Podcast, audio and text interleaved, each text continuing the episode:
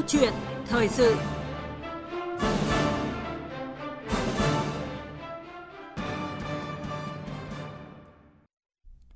Thưa quý vị và các bạn, một con số được nêu ra trong báo cáo kết quả thanh tra kiểm tra giám sát hoạt động công vụ được Ủy ban nhân dân thành phố Hồ Chí Minh gửi thanh tra chính phủ ngày 31 tháng 8 vừa qua khiến dư luận rất quan tâm. Đó là đã phát hiện 668 cán bộ công chức né tránh, thiếu trách nhiệm, không thực hiện đúng chức trách nhiệm vụ được giao. Liệu rằng thực trạng này có diễn ra ở các địa phương khác hay không và cần có những giải pháp gì để khắc phục hiệu quả, để không còn những cán bộ né tránh, thiếu trách nhiệm trong thực thi công vụ? Đây là vấn đề đang được người dân quan tâm và cũng là nội dung được chúng tôi bàn luận trong câu chuyện thời sự hôm nay với sự tham gia của hai vị khách mời là Phó Giáo sư Tiến sĩ Lê Văn Cường, Phó Viện trưởng Viện Xây dựng Đảng, Học viện Chính trị Quốc gia Hồ Chí Minh và ông Nguyễn Mai Bộ, nguyên Ủy viên Thường trực Ủy ban Quốc phòng và An ninh Quốc hội. Bây giờ, xin nhường lời cho biên tập viên Đình Hiếu và các vị khách mời bắt đầu cuộc trao đổi.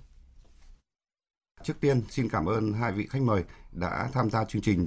Thưa ông Nguyễn Mai Bộ, Ờ, ông có bình luận như thế nào về con số 668 cán bộ công chức ở thành phố Hồ Chí Minh ờ, né tránh thiếu trách nhiệm, ờ, không thực hiện đúng chức trách nhiệm vụ được giao như chúng tôi đã đề cập à? Xin được hỏi ý kiến của ông ạ. Có thể khẳng định một điều đây là một cái thực trạng đáng buồn của cái nền công vụ Việt Nam chúng ta cho đến thời điểm hiện nay. Và đây nó cũng là một trong những cái nguyên nhân mà nó cản trở cái ờ, hoạt động phát triển kinh tế xã hội cũng như là công tác quản lý xã hội. Chỉ một lĩnh vực thôi tôi nói ví dụ như câu chuyện giải ngân. Đó là một sự thực mà nó chúng ta thấy đáng buồn của cái tình trạng này. Vâng. À, thưa phó giáo sư tiến sĩ lê văn cường à, ý kiến của ông quan điểm của ông về vấn đề này như thế nào? Tôi thì uh, nhìn nhận dưới cái góc độ ấy là nó có cả hai mặt có cả cái mặt tích cực và cả cái mặt tiêu cực. Cái mặt tích cực ở đây ấy là thành phố Hồ Chí Minh đã dũng cảm chỉ ra rõ cái hệ lụy của nó mà lâu nay chúng ta vẫn hay đề cập ấy đó là cái bệnh sợ trách nhiệm đùn đẩy né tránh. Thế thì từ cái bệnh sợ trách nhiệm này thì thành phố Hồ Chí Minh đã dũng cảm chỉ ra được bằng cái con số cụ thể chứ còn không có cái tính định tính nữa là ví dụ như một bộ phận không nhỏ chẳng hạn thì như vậy nó không quy được trách nhiệm Thế và vừa rồi thì tôi có theo dõi thì tôi cũng thấy là cái việc làm của thành phố Hồ Chí Minh cũng khá là tốt Thế là bởi vì gì ạ? Là ngay như là đồng chí chủ tịch cũng nói rõ là bây giờ ấy là không có cái tình trạng là trả lời văn bản bằng cách im lặng nữa. Theo cái nghĩa im lặng là đồng ý mà là phải ghi rõ vào. Một là có cái thời hạn, hai là gì ạ? Là phải ghi rõ là đồng ý hay không đồng ý. Chứ không có cái vấn đề là câu giờ. Thế thì ở đây cũng là cái tôi nói là cái mặt tích cực ấy là đã chỉ ra được. Thì đây là một cái điều cũng khá đáng mừng nhưng mà tôi cũng đồng ý với uh, ông uh, Nguyễn Mai Bộ ấy, đó là gì? Đó là đây là một cái chuyện không vui gì cả. Vâng. Đấy, được giao nhiệm vụ nhưng không làm thì như vậy ấy là lại đùn đẩy né tránh. Thế thì bây giờ rõ ràng ấy là như bác nói là cán bộ là công bộc của dân. Đấy, việc gì có lợi cho dân thì hết sức làm mà việc gì có hại cho dân thì hết sức tránh. Thế nhưng cuối cùng đây là được giao nhiệm vụ không làm. Rồi tôi cũng có một cái suy nghĩ là vừa rồi xử cái vụ mà giải cứu đấy thì có doanh nghiệp người ta ra tòa nhưng người ta than thở là gì ạ? chúng tôi ấy là hối lộ chúng tôi bôi trơn ấy là chỉ để cho người ta làm đúng cái chức trách nhiệm vụ được giao mà tức là không cần phải là người ta làm sai luật thì đấy là những cái điều mà có lẽ là chúng ta cần phải thẳng thắn nhìn nhận để rồi chúng ta có những cái ờ, chia sẻ với nhau và tìm được ra cái giải pháp để khắc phục. Dạ vâng.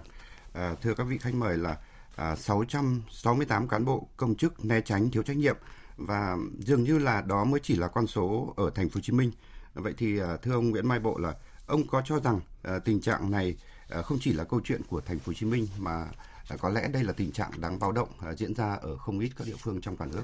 Thứ nhất là tôi hoàn toàn đồng tình với cái bình luận của ông Lê Văn Cường là thành phố Hồ Chí Minh dũng cảm đề ra cái câu chuyện đó. Đã nói lên cái con số thật, nhưng cũng phải nói thật là cái tình trạng này không chỉ ở địa phương thành phố Hồ Chí Minh đâu, mà còn nhiều địa phương khác chưa nói ra. Câu chuyện thứ hai nó cũng có ở các bộ ngành của trung ương nữa, chứ không chỉ có địa phương đâu. Cho nên tôi cho rằng ở đây nó là một cái thực trạng thật của xã hội, kể cả trung ương, kể cả địa phương trong cái bộ máy nhà nước của chúng ta hiện nay. À vâng. À, còn à, phó giáo sư tiến sĩ lê văn cường ạ à, với những cái chia sẻ vừa rồi của ông nguyễn mai bộ thì à, ông có bình luận như thế nào? Tôi à, đồng tình với à, ý kiến của ông nguyễn mai bộ vừa mới nêu. Bởi vì ấy là có nói đúng sự thật nhìn thẳng vào sự thật thì chúng ta mới có được tìm ra được nguyên nhân và đề ra được cái giải pháp để khắc phục à, cái vấn đề ở đây ấy, thì chúng ta thấy ở trước kia thì chúng ta không dùng cái cụm từ này thì ta lại nói là một bộ phận cán bộ công chức là sáng cấp ô đi tối cấp về Thế rồi là gì ạ? Gần đây thì lại nói là bệnh sợ trách nhiệm và bây giờ ấy thì là nói thẳng luôn là đùn đẩy né tránh. Thế thì ở đây ấy rồi nhiều khi là dễ làm khó bỏ. Đấy rồi là nói thẳng luôn thêm nữa là gì ạ? Có lợi thì mới làm, không có lợi không làm. Thì đấy là những cái căn bệnh mà chúng ta thấy nó cũng có thể nói hơi buồn đó là nó cũng mang tính phổ biến. Tức là ở đây chúng ta thấy cái con số mà nêu ra ấy là của thành phố Hồ Chí Minh nhưng tôi nghĩ rằng nếu như những địa phương ban bộ ngành khác mà làm nghiêm túc chỉ ra thì chắc chắn cũng có. Chứ nếu không ấy như bác nói rồi một đảng mà giấu giếm khuyết điểm của mình là một đảng hỏng. Đấy, có gan thừa nhận khuyết điểm đấy rồi tìm hiểu lý do vì sao có khuyết điểm ấy và gì ạ? Mạnh dạn chạy chữa thì mới là gì? Một đảng chân chính một đảng cách mạng nên cho nên tôi nói lại là chúng ta phải nhìn vào sự thật để rồi có cái biện pháp tháo gỡ chứ nếu không ấy, thì cái tình trạng trì trệ này nó xảy ra thì một cái mất mà không thể nào lấy lại được, mất tiền, tài sản có thể thu hồi được, nhưng mà mất niềm tin là mất tất cả và đương nhiên là những cái hành động, những cái con người mà con sâu làm giàu nồi canh này ấy, thì chắc chắn là làm suy giảm niềm tin của nhân dân đối với sự lãnh đạo của đảng và sự quản lý của nhà nước. À, vâng, à, thưa phó giáo sư tiến sĩ Lê Văn Cường, à, ngoài những cái hậu quả như ông vừa nói thì à, trong thực tế khi mà cán bộ công chức né tránh thiếu trách nhiệm à, trong thực thi công vụ của mình thì ngoài ra thì còn sẽ dẫn đến những hậu quả, những hệ lụy như thế nào cho xã hội cho người dân cũng như là cho doanh nghiệp ạ? Tôi ờ, thấy thế này, nói về mặt nguyên tắc thì bác Hồ đã từng có định nghĩa rồi là cán bộ là cái sợi dây chuyền trong cả một cái bộ máy. Thế mà bây giờ cái sợi dây chuyền ấy mà nó lại hỏng hóc, nó bị ngưng trệ thì nó ảnh hưởng đến hàng loạt những các cái khâu khác. Nó dẫn đến là cái đầu tiên đấy là cái việc thực thi công vụ thôi, thì cái nền hành chính của chúng ta nó trở thành hành chính quan liêu. Hay có đôi lúc nhân dân người ta buồn với nhau, người ta nói là hành chính là hành là chính. Cái thứ hai là mọi việc nó không chạy, mọi việc nó không chạy. Ấy là bởi vì ấy là giống như vừa rồi ta thấy qua covid, ta thấy đấy, là nó gây ra cái gọi là chuỗi đứt gãy cái cái cung ứng toàn cầu. Thế thì ở đây trong cái khâu này, trong công công tác cán bộ, trong quản lý hành chính thì nó cũng gây ra cái sự đứt gãy. Đấy là đấy là như vậy. Vậy lẽ ra là chúng ta đã phấn đấu là gì ạ? Từ cái nền hành chính công vụ chuyển sang nền hành chính phục vụ. Đấy, phục vụ người dân. Thì đây cuối cùng lại là gì? Là cản trở hành chính hóa rồi dẫn đến rất nhiều thứ. Và tôi nói thẳng là bên đảng cũng có cái tình trạng ấy là gì ạ? Là cái căn bệnh giấy tờ quan liêu. Đấy, tôi nói ví dụ như chẳng hạn như là, là là những cái văn bản trong đảng đôi khi ấy là nói nhiều khi tôi thấy nó cứ rơi vào cái căn bệnh ấy là coi như là hành chính hóa nhiều quá. Đấy, dẫn đến là nhiều khi ấy là cứ hễ một năm mà làm bắt đầu đến cái việc đánh giá quy trình ấy là tôi nói thành thực chứ bao nhiêu là cái loại giấy tờ. Thế có lẽ là không số hóa cái này thì chắc là cứ mỗi năm phải xây thêm một cái kho để cho cái, cái bộ phận cán bộ tổ chức cán bộ ấy chứa cái tài liệu ấy. Thì đấy là cái hậu quả như vậy. Và đương nhiên là với doanh nghiệp cũng thế. Doanh nghiệp thì làm ăn khó khăn bây giờ đến xin phép cấp phép đầu tư khai thác cái gì đó mà cứ gây khó khăn thì đương nhiên là gì? Là nó công việc nó cũng không chạy và đương nhiên là tôi thấy cái cuối cùng ấy là cứ nó dẫn đến một cái hệ lụy là gì? Là cái sự thờ ơ vô cảm của cán bộ công chức thì nó dẫn đến là mất niềm tin của nhân dân. Vâng. Tôi à, còn ông Nguyễn Mai Bộ một cái vâng, câu chuyện như này là trong cái chuỗi hoạt động quản lý xã hội rõ ràng chúng ta đang tiến tới xây dựng nhà nước pháp quyền đó là quản lý xã hội bằng pháp luật. Thì cái đội ngũ cán bộ hành chính này là anh thay mặt nhà nước để thực hiện cái công đoạn của pháp luật đấy nhưng cuối cùng bây giờ là cứ đến anh thì tắc xin giấy phép thành lập. Xin giấy phép nộp thuế. Nọ kia gì là khác, vân vân. Nó sẽ dẫn tới câu chuyện là trì trệ. Có vốn mà không đầu tư được. Doanh nghiệp muốn hoạt động nhưng lại không được phép. Vân vân vân vân. Thì nó dẫn tới một cái hệ quả rất lớn của cái câu chuyện này về phát triển kinh tế. Và cái tình trạng là phát triển chậm về kinh tế từ đầu năm đến nay là một cái chứng minh rất trùng hồn về cái câu chuyện này. Vâng, à, rõ ràng là tình trạng công chức né trách nhiệm, à, né tránh và thiếu trách nhiệm à, trong thực thi công vụ thì à, tạo ra những hệ lụy rất là lớn cho xã hội. Vậy thì thưa hai vị khách mời là À, hai ông lý giải như thế nào về nguyên nhân của tình trạng cán bộ né tránh thiếu trách nhiệm à, diễn ra hiện nay là theo phân tích của hai ông là rất đáng lo ngại như hiện nay ạ. Trước hết thì xin mời ý kiến của ông Nguyễn Bài Bộ. Tôi thì cho rằng là có rất nhiều nguyên nhân nhưng mà ở góc độ của tôi thì tôi nhìn nhận ba nguyên nhân này. Nguyên nhân thứ nhất cơ bản ở đây đó là yếu tố con người. con người ở đây thì có hai phía. Một là con người làm công tác trực tiếp, đó là cán bộ công chức, bây giờ chúng ta đang nói đây. Câu chuyện thứ hai, con người nữa, đó chính là con người quản lý. Cái nguyên nhân thứ hai ở đây, đó là phải khẳng định một điều. Cho đến thời điểm này chúng ta nên nhìn nhận đi, đây là một cái hệ quả của công tác đánh giá công tác sắp xếp và công tác sử dụng cán bộ. Hệ quả câu chuyện đánh giá chúng ta chưa thật, cho nên dẫn tới chọn những con người làm việc như ông cường nói rồi, đúng quy trình nhưng mà chất lượng cán bộ vẫn không bảo đảm. Nguyên nhân thứ ba, một điều cũng rất đáng buồn, không phải bây giờ mà nó lâu rồi. Đó là sự liêm chính. Tôi nói thật, không phải là một bộ phận nữa, mà sự liêm chính của nhiều cán bộ công chức hiện nay là cái câu chuyện là anh ăn của dân. Đó là lương nhân dân trả, nhưng anh không làm. Mà người ta gần như không có một động tác xấu hổ. Có những vị làm những cái không làm được việc. Nhưng không thấy có một cái biểu hiện là mình ăn của dân như thế, mình không làm cái gì. Sáng cắp đi, tối cắp về. Thì không không thấy có một biểu hiện. Cái thứ nữa, đó là cái câu chuyện cũng xuất phát từ người làm công tác quản lý. Đó là câu chuyện anh áp dụng cái chế tài đánh giá đó và như vậy xử lý đối với cán bộ không hoàn thành nhiệm vụ như thế nào thì vừa rồi mới dừng lại câu chuyện vô vai mắc nhắc nhở chứ chúng ta chưa làm đúng cái quy định của luật cán bộ công chức trong cái việc đánh giá sử dụng cán bộ. Vâng, um, còn uh, ý kiến của ông thì sao ạ? Thưa Phó Giáo sư Tiến sĩ Lê Văn Cường ạ.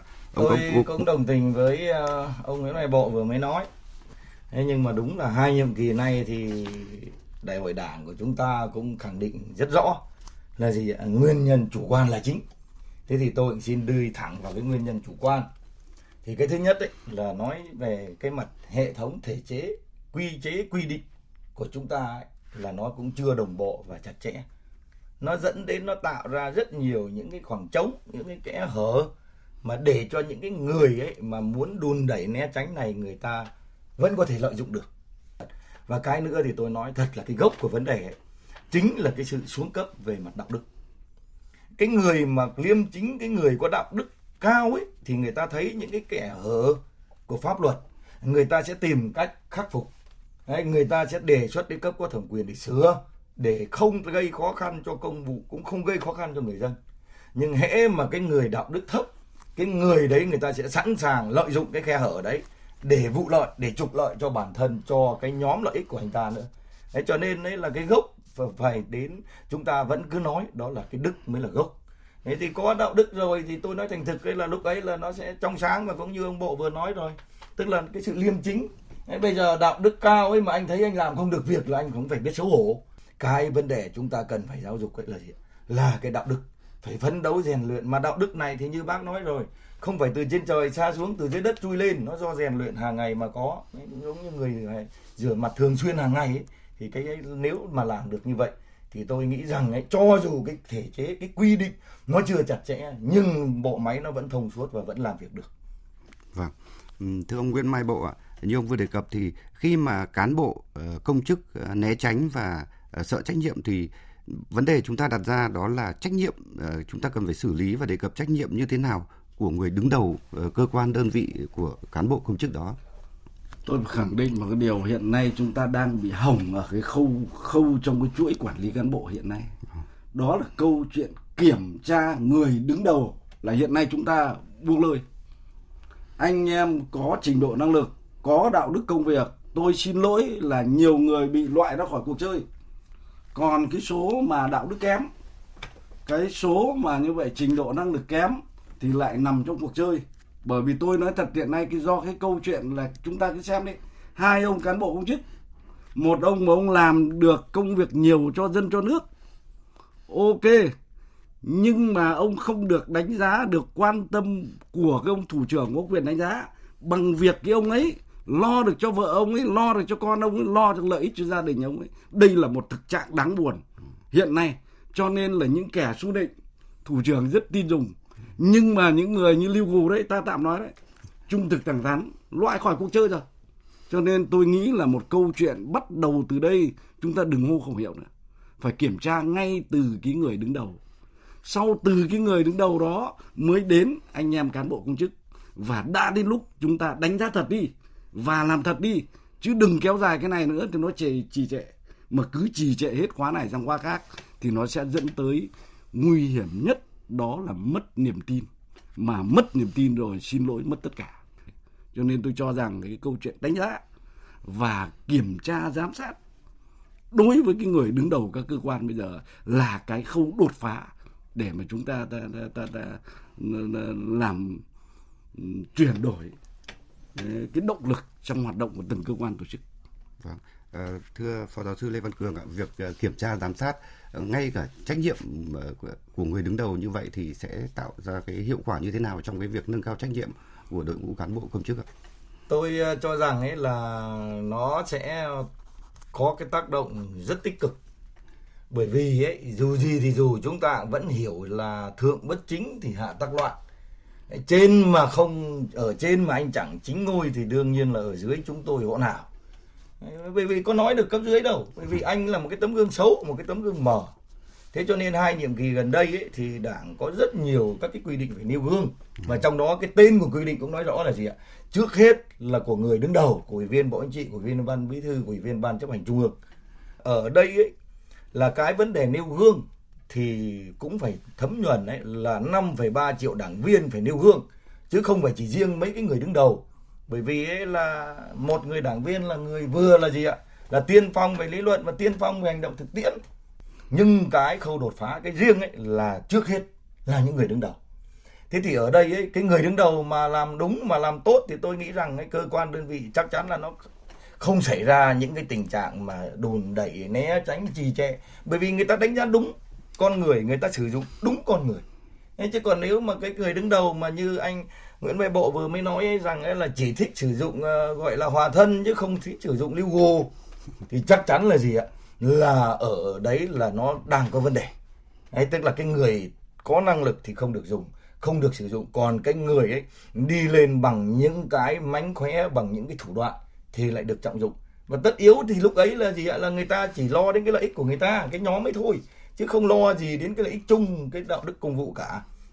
Và nên tôi cũng đồng tình ấy là chúng ta phải tăng cường cái công tác kiểm tra giám sát kỷ luật đảng. Đấy tôi nói thành thực rất nhiều cán bộ hiện nay là rất sợ cái món công khai. Đưa ra ánh sáng. Đấy, đưa ra ánh sáng bởi vì thế này. Bởi vì ấy là đấy chúng ta thấy hiện nay đang tạo ra một cái cái cái cái cái cái xu hướng là hóng hóng xem là tới đây ủy ban kiểm tra trung ương công bố cái gì rồi là đồng chí nào. Thế thì ở đây cái tính hai mặt của nó là gì? Là công khai được. Và đúng như tổng bí thư chỉ đây nói là chỉ đạo là gì ạ là không có vùng cấm không có ngoại lệ bất kể người đó là ai. Thì cái đấy là tốt làm trong sạch bộ máy. Nhưng một cái điều mà tôi hơi lo ấy đó là gì? Nhiều khi cái tâm lý của người dân của người đảng viên bình thường ấy người ta lại có vẻ như lại vui mừng hả hê khi mà đồng chí đồng đội mình bị kỷ luật. Thì cái đấy tôi lại phải nói thật là tôi buồn. Đấy, bởi vì ấy là không chúng ta đau lắm. Đấy, khi mà phải thi hành kỷ luật đồng chí đồng đội của mình.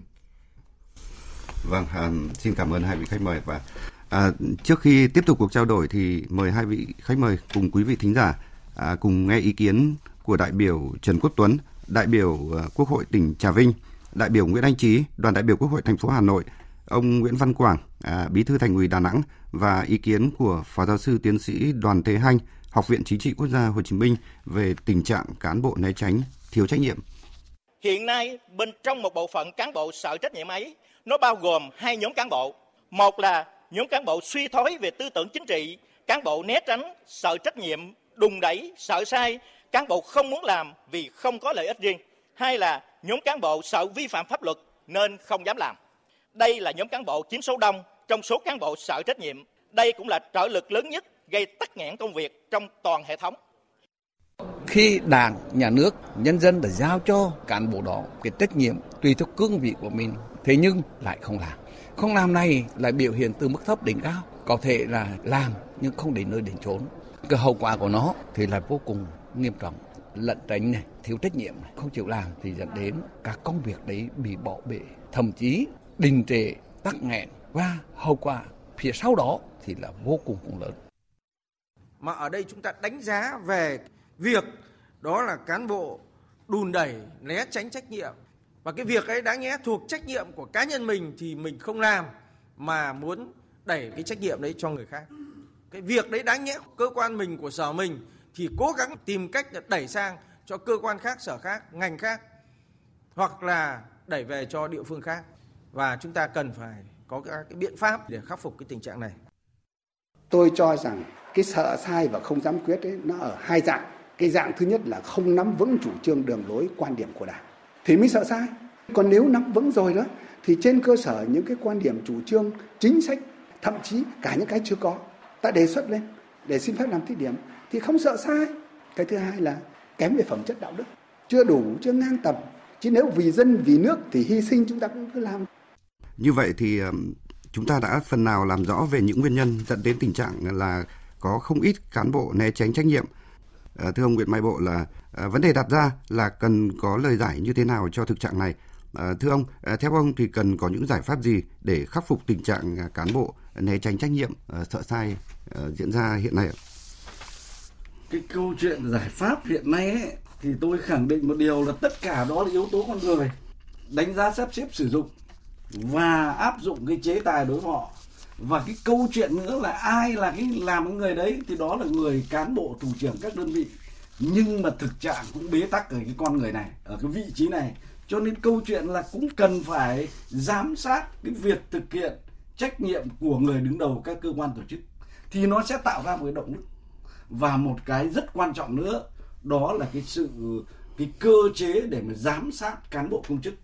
Vâng, à, còn à, Phó Giáo sư Tiến sĩ Lê Văn Cường ạ, à, ngoài những cái giải pháp như ông Nguyễn Mai Bộ vừa nêu thì ông có bổ sung thêm những giải pháp nào khác không?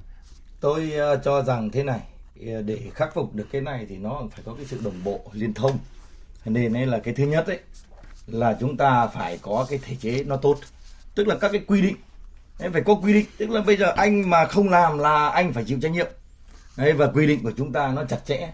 Thế thì để là anh có muốn trốn tránh cũng không làm được và một cái vấn đề nữa ấy là gì ạ? Tôi nghĩ là cũng cần phải có cái sự phối hợp. Đấy, tôi nói ví dụ như chẳng hạn như tôi rất buồn là có những cái cán bộ ở cái chỗ này là yếu kém. Thế nhưng tự dưng lại chuyển sang cái chỗ khác thế là coi như không có sự liên thông. Đấy, không có sự liên thông thế là thành ra là cứ lại nghe một chiều thế là bảo ông này là rất tốt. Thế hóa ra là có phải tốt đâu. Thế thì ngay như cái vụ mà chúng ta thấy ờ, chỗ ờ, vụ của Trịnh Xuân Thanh đấy nếu mà nói về cái vấn đề về về sai ấy là là cái lúc mà ông ta ở những cái cơ quan cương vị khác là sai là khuyết điểm. Thế nhưng mà chuyển sang đơn vị mới cái lại thành ra lại thăng chức lại lại lại có thành tích. Thì cái đấy là nó thiếu cái sự liên thông. Và một cái giải pháp cuối cùng theo tôi ấy, là tăng cường cái kiểm tra giám sát. Như ông bộ vừa nói là một là giám sát của nhân dân hai là gì giám sát của đảng rồi thanh tra của nhà nước thì có như thế thì chúng ta mới kịp thời phát hiện ra là gì ai làm tốt thì kịp thời biểu dương khuyến khích khen thưởng. Đấy, ai mà làm không tốt thì chấn chỉnh nhắc nhở và vi phạm đến mức phải thi hành kỷ luật. Thì chúng ta sẽ nhất định thi hành kỷ luật theo đúng phương châm là không có vùng cấm không có ngoại lệ. Thì có như vậy thì tôi nghĩ rằng ấy thì mới khắc phục được cái tình trạng đùn đẩy né tránh của một cái bộ phận cán bộ công chức hiện nay. À, thưa quý vị và các bạn à, tình trạng cán bộ công chức viên chức làm việc cầm chừng Ờ, đùn đẩy né tránh thiếu trách nhiệm sợ sai trong thực thi công vụ ờ, đã làm cản trở quá trình phát triển kinh tế xã hội, ờ, làm giảm niềm tin của nhân dân với đội ngũ cán bộ công chức trong hệ thống hành chính nhà nước. Căn bệnh này thì đã trở thành một thói quen, một thứ văn hóa xấu trong một bộ phận cán bộ công chức và cũng đã được nhận diện chỉ rõ là một trong những biểu hiện suy thoái về tư tưởng chính trị. À, thế nhưng cho đến nay thì vẫn chưa được điều trị có hiệu quả. À, trước yêu cầu cấp bách của việc phát triển kinh tế xã hội của đất nước, căn bệnh né tránh trách nhiệm của cán bộ công chức rất cần được ờ, sớm chữa trị một cách nghiêm túc và căn cơ bài bản. Xin cảm ơn ông Nguyễn Mai Bộ, ông nguyên ủy viên thường trực Ủy ban Quốc phòng và An ninh của Quốc hội và phó giáo sư tiến sĩ Lê Văn Cường, à, phó viện trưởng Viện Xây dựng Đảng, Học viện Chính trị Quốc gia Hồ Chí Minh đã tham gia chương trình. À, cảm ơn quý vị và các bạn đã chú ý lắng nghe.